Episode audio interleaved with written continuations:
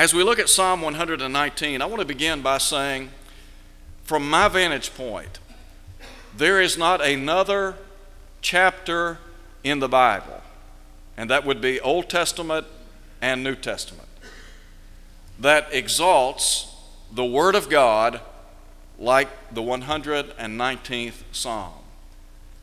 It is the best of the best when it comes to underscoring and emphasizing God's holy word. There are a lot of great statements. I wish we had time to look at every verse in Psalm 119. But there are three things that I want to share with you tonight as we think about developing an appreciation for truth. And ultimately, what we want to do is to develop a greater appreciation for the Word of God. And the songs that we have been privileged to sing together tonight have accentuated God's holy Word, that precious book divine. And so, the first thing I want to do is encourage you to consider with me the importance of choosing the truth. We must first and foremost choose the truth. When I say that, what, what I'm really trying to stress is that we must make a decision on God's holy word. We have to decide is the truth of God for me? Is it for you? Look, if you would, at what the psalmist said in verse 30 of Psalm 119. He said, I have chosen the way of truth.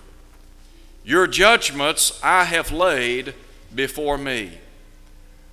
I wish that I could say that every person in our country, in our world, had that kind of appreciation for the Word of God. Wouldn't it be great? Wouldn't it be somewhat of a revolution in our country if men and women said, I have chosen the way of truth? Sadly, we live in a nation that has, in many respects, striven to, to purge God's Word from the public sector. Things have changed dramatically in the nation, and we have looked at some of the changes that have taken place in our nation in recent weeks and months. The fact of the matter is, things have changed. Now, as we think about deciding on the Word of God or making the decision to follow the truth, let me just very quickly talk to you about the implications of rejecting God's Word. I believe that there is great wisdom in choosing God's Word for our, for our personal lives. But there are some repercussions when we say no to the Word of God. Those repercussions are applicable individually and collectively. When we talk about those who reject God's Word, let me just suggest to you that when people say no to the Bible, it negatively impacts, first and foremost, the home. Look at homes all across our nation. Sadly and unfortunately, homes in the Lord's church have been impacted because people in the body of Christ have not been what they ought to be and they haven't loved the Word of God and they haven't sought to internalize the Word of God in their own lives, and so their homes, their marriages, their families have paid a heavy price. So I think, first of all, the home suffers. And then, secondly, the government. Our government is moving in a direction away from, from God, away from the Word of God. Now, somebody has said, and I think it, I think it to be the, I think it to be the case, that as the home goes, so goes the nation. We wonder why our nation is in tatters tonight. Well, let me tell you why it's in tatters. Because we've, we've rejected the Word of God. And it has impacted the homes of our nation. And so the government suffers immensely. And then our schools. Look at, look at our school systems on the East Coast, the West Coast, to the North, to the South. It's the same everywhere you go for the most part. Problems. Problems that really can be traced back to evolution, to, to a desire to move away from the teaching of the Bible. I've shared with you on more than one occasion the fact that when I was in elementary school, we had public prayer, we had the public reading of God's Word, we said the Pledge of, Pledge of Allegiance. Those things took place in a public school. It seems to me that in our country today, that if you really want to get on someone's taboo list, then just start advocating a need to incorporate the Word of God into our government, into our lives, because for the most part, people don't want it. And then I think about the implications of rejecting the Word of God in the corporate world, in the business world, in areas of employment. Look at the increase in white collar crimes. Look at some of the other problems that are ongoing in our country. Why is that? Because people have said no to the Word of God. Now, I, I want to emphasize that there is wisdom in choosing the Bible. Let me give you two things that I believe underscore the importance of making a wise choice as it relates to truth. First of all, the Bible is trustworthy. I don't know of another book on planet Earth that, that is as trustworthy as God's holy word. This book has been placed under a microscope by skeptics and infidels down through the years. There have been individuals who have literally despised and hated God's holy word. They have sought to the best of their ability to undermine the credibility of this book. They have sought to undermine the authenticity of this book, and yet the Bible lives on. The Bible is a trustworthy book. Everything that is said in this book is trustworthy, it is truth. You remember what Jesus said to Pontius Pilate in the long ago? Well, Pontius Pilate said, What is truth? Jesus in John 17 17 said, Sanctify them in truth. Your word is truth. God's word is truth in Psalm 119, 142. The psalmist said, Your law is true. In verse 151, he said, All of your commandments are truth. This book that we hold in our hands, that we call the Bible, it is truth. It will better us individually, it will better us collectively, it will better us nationally, it will better us globally. This book is trustworthy. Paul tells us in 2 Timothy chapter 3 verse 16 that all scripture is given by the inspiration of God. It is God-breathed. Peter said in 2 Peter chapter 1 that holy men of God spoke as they were moved or borne along by the Holy Spirit. In other words, holy men of God were inspired by the Holy Spirit to record the contents of this book. And so, you and I, we have a book that is trustworthy. Not only is the Bible trustworthy, but I would submit unto you, it is timeless. Generations come and generations go, kingdoms rise and kingdoms fall, years roll on, and yet the Word of God continues to remain relevant to those of us who live here on planet Earth. That ought to say something to us about the fact that this book is inspired. That ought to tell us that this book is set apart from all other books. There are a lot of great books in our world. There are books of poetry, there are books of philosophy, there are books of history, there are books of science, there are books of medicine, but every book pales in comparison to the book of all books. That's the Word of God. We talk about how this book is timeless. Jesus said, Heaven and earth shall pass away, but my word shall not pass away. Peter said in 1 Peter chapter 1 that the word of the Lord endures forever. Isaiah, in Isaiah chapter 40, at about verse 8, said, The word of our God stands forever. When we talk about culture and we talk about society, cultures change, people change, things change. But the beauty of Scripture is it transcends time, it transcends culture. It's applicable to us. It was applicable to those who lived in the first century.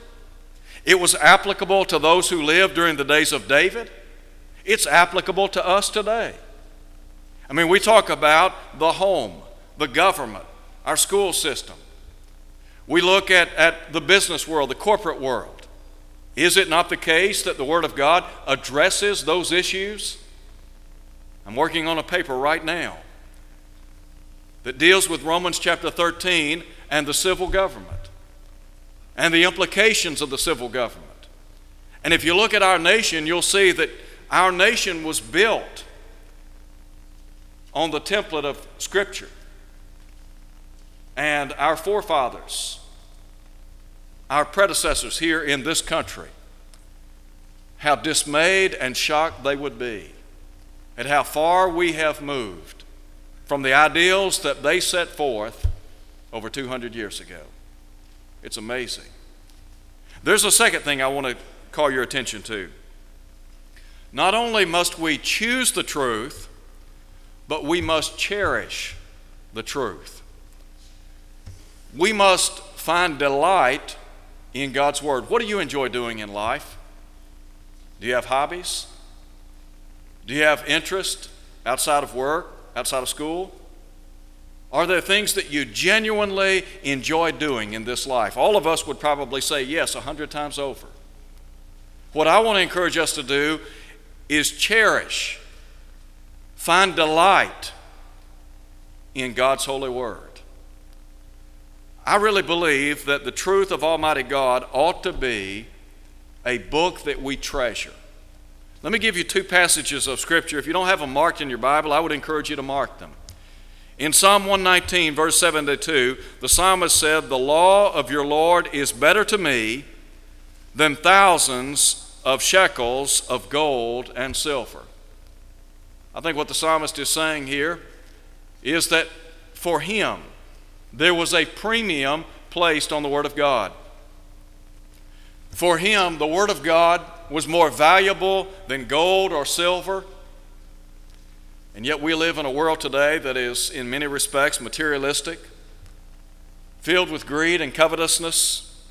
And yet, the psalmist is able to make a discernment, to understand that the timeless truths of Almighty God far outweigh those things that are eternal, or rather, those things that are temporal in nature. As we think about how God's Word ought to be a treasure to us, look also at 103. In Psalm 119, 103, here's what the psalmist said How sweet are your words to my taste, sweeter than honey to my mouth. And so here, I think the psalmist is saying that he enjoyed feeding on the Word of God. Now, we take great pleasure in good food, and in ancient times, honey was, a, honey was re- really something to be valued. And, and yet the psalmist is saying, Look, I love the Word of God more than honey, more than, as we might say, our favorite dessert. Having said that, I want to read for you a statement or two that I think helps to put into perspective God's holy word and why we ought to cherish this book. I came across this quotation many years ago, and I've used it on a number of occasions, and the reason is because I believe it's so profound. I do not know who wrote this, this particular paragraph, but I want you to listen to it, please, very carefully. And this has to do with the Bible. This book contains the mind of God, the state of man, the way of salvation, the doom of sinners, and the happiness of believers. Its doctrines are holy, its precepts are binding. Its histories are true, and its decisions are immutable. Read it to be wise, believe it to be safe, and practice it to be holy. It contains light to direct you, food to support you, and comfort to cheer you. It is the traveler's map, the pilgrim's staff, the pilot's compass, the soldier's sword, and the Christian's charter. Here, paradise is restored, heaven opened and the gates of hell disclosed. Christ is its grand object, our good, its design. and the glory of God its end. It should fill the memory, rule the heart, and guide the feet. Read it slowly, frequently, and prayerfully. It is a mine of wealth, a paradise of glory, and a river of pleasure. It is given you in life, will be opened in the judgment, and be remembered forever. It involved the highest responsibility, will reward the greatest labor, and will condemn all who trifle with its sacred contents. That, for me, puts into perspective this great book that we call the Bible. One of the things that I want to emphasize to us tonight is developing an appreciation of value for God's holy word. And I might ask this question How much do you value the Word of God?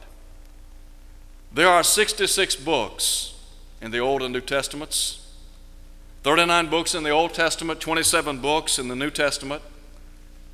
The Old Testament is given for our learning based on Romans 15, verse 4. The New Testament is our law, it is our rule of faith, it's what we are to live by.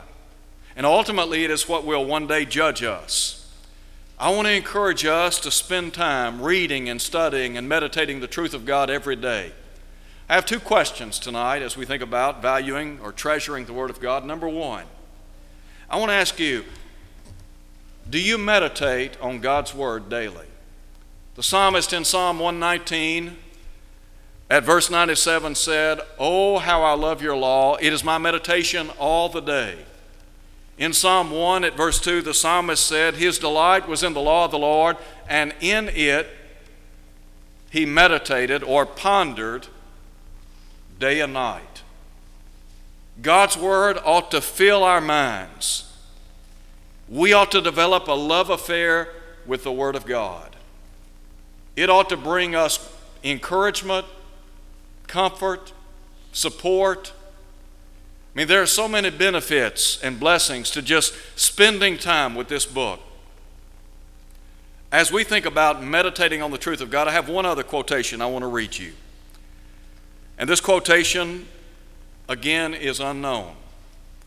I came in, in contact with this particular quote, like the first quote, many, many years ago, but I have found it to be very helpful. Here's what this unknown writer said Many years ago, I entered the temple of God's revelation. I entered the portico of Genesis, walked down through the Old Testament art gallery where the pictures of Noah, Abraham, Isaac, Jacob, Joseph, Moses and Daniel hung on the wall. I passed the music room of Psalms, where the Spirit swept the keyboard of nature and brought forth the dirge like wail of the weeping prophet Jeremiah to the grand and impassioned strain of Isaiah, until it seemed that every reed and pipe in God's great organ of nature responded to the tuneful touch of David, the sweet singer of Israel. I entered the chapel of Ecclesiastes, where the voice of the preacher was heard and into the conservatory of Sharon and the lily of the valleys, sweet scented spices, filled and perfumed my life. I entered the business office of the Proverbs, then into the observatory room of the prophets, where I saw telescopes of various sizes, some pointing to far off events, but all concentrated on the bride and morning star, which was to rise above the moonlit hills for our salvation. I entered the audience room of the King of Kings and caught a vision of his glory from the standpoint of Matthew, Mark, Luke, and John, passed into the Acts of the Apostles, where the Holy Spirit was doing his work in the formation of the infant church, then into the correspondence room where sat Matthew, Mark, Luke, and John, Peter, James, and Jude penning their epistles. I stepped into the throne room of Revelation, where all towered into glittering peaks, and I got a vision of the King sitting upon his throne in all his glory and I cried, All hail the power of Jesus' name. Let angels prostrate, prostrate fall, bring forth the royal diadem, and crown him Lord of all. I'm convinced that when you meditate on this book day and night and spend time in it, you will develop an appreciation for it unlike anything in this world. So, number one, I ask the question do you meditate on it? Number two, my question do you memorize it? We, we have a tremendous ability to use our minds for good. Scientists, medical researchers say that the average person uses very little of his or her human brain. This, this mind, this brain that God has given us can literally be filled to capacity with God's Word. How much time do you spend memorizing this book? In Psalm 119, verse 11, the psalmist said, Your word have I laid up in my heart that I might not sin against you. Jesus said, in responding to the temptations of the devil, It is written, Man shall not live by bread alone, but by every word that proceeds out of the mouth of God. One of the greatest defenses that we have against temptation, the work of the devil, is Scripture. So, what we ought to do is spend time every day trying to memorize a little bit of God's Word. Before you know it, you'll have a lot of Scripture stored up as an arsenal, arsenal in your mind. There's a third thing I want to share with you in our study and that is we must be controlled by the truth. Listen now, if you would, to what the psalmist said in verses 104 and 105. And what we're really emphasizing in this point is we must be directed by the truth. Every step must be in cadence with God's holy word. Here's what the psalmist said Through your precepts I get understanding, therefore I hate every false way. Your word is a lamp to my feet and a light to my path. The Bible encourages us to study. 2 Timothy chapter 2 verse 15 is still good scripture. Study to show yourselves approved unto God, a workman that needs not to be ashamed, rightly dividing the word of truth. The only way that we can rightly ascertain what truth is is by studying. Peter would say, Grow in the grace and knowledge of our Lord and Savior, Jesus Christ. And so I want to encourage us to become better students of the Word of God, to spend time reading, studying, meditating, and memorizing this great book.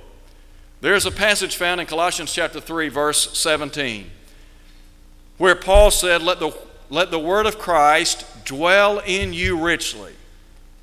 And all Paul is saying there is, let the Word of God find a home in your heart. We talk about being directed by the Word of God, controlled by the Word of God. That's what Paul is saying.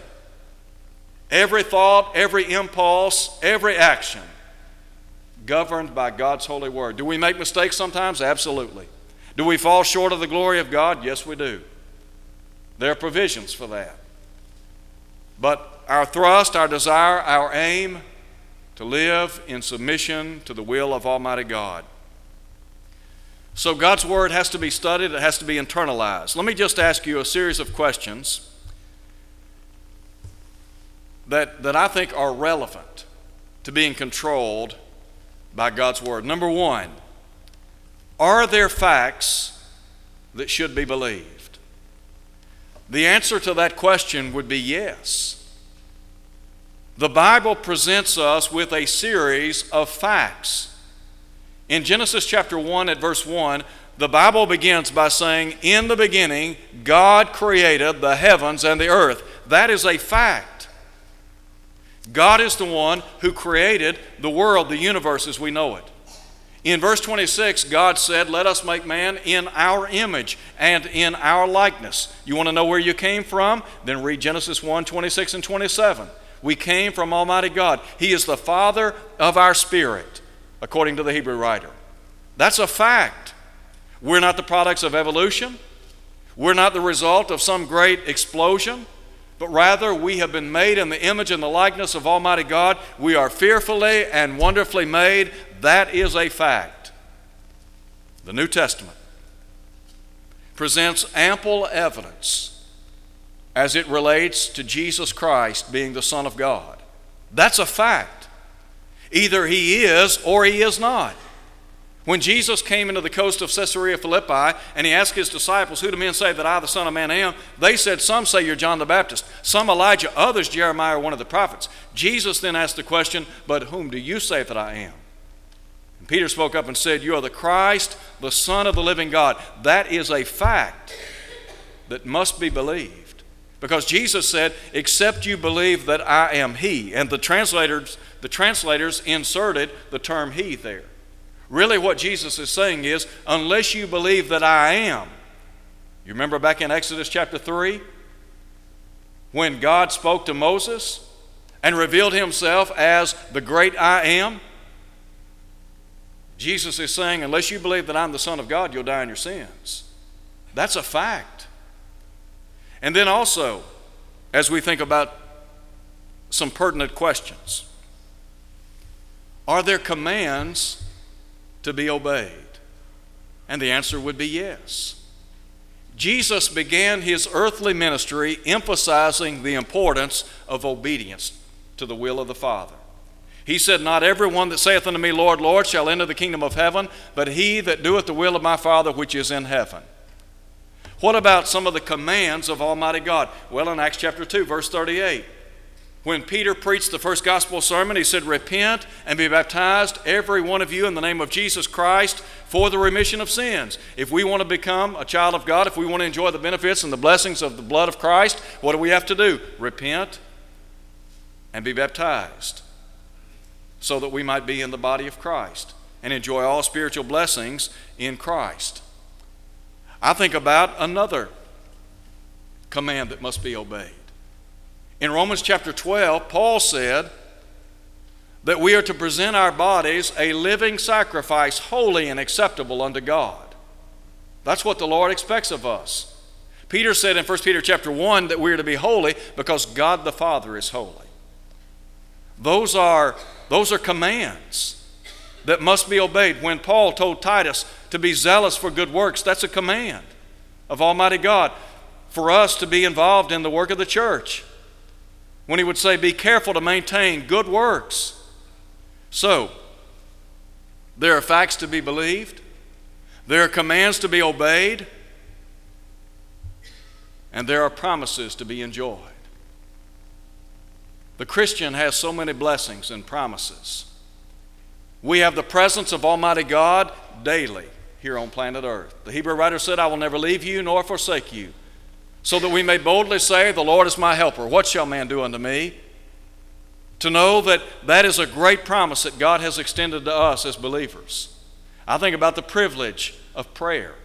When Peter said, The eyes of the Lord are over the righteous, his ears are open to their prayers. That's a blessing to be enjoyed.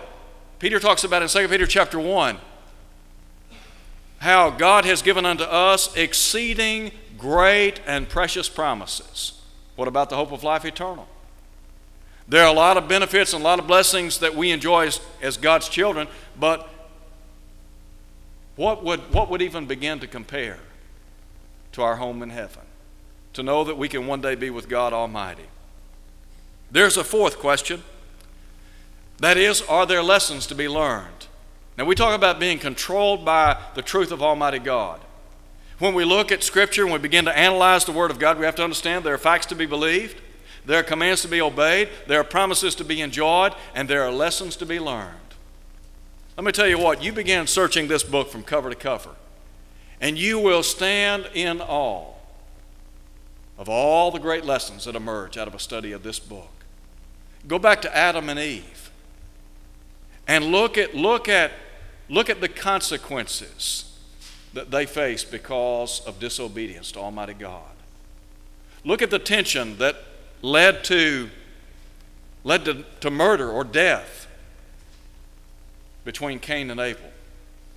And then, as we begin to go through the Old Testament, I think about Abraham and Sarah, Isaac, that child of promise, Jacob and Esau, I think about David. I'm reminded of Joseph. What a great person. What a great individual. Joseph, David, Samuel, Elijah, Jeremiah, Daniel, the great prophet of God.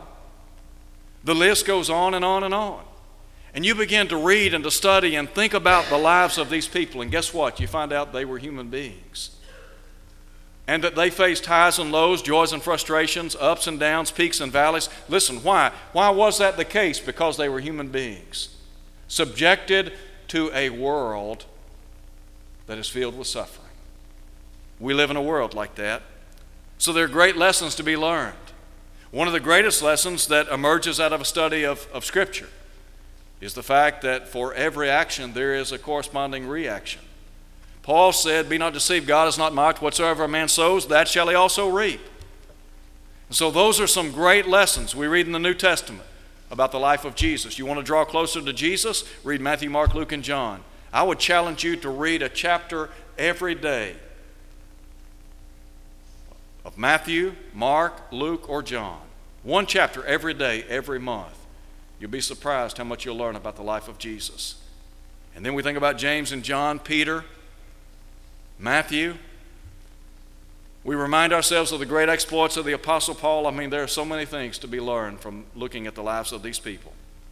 And then finally, we might ask the question when we study the Scriptures, when we spend time in this book, are there sins to be avoided? The Bible is transparent. The Bible's not gray. It, it doesn't deal in think so's and maybe so's. It just says, this is truth, this is error. This is right, this is wrong.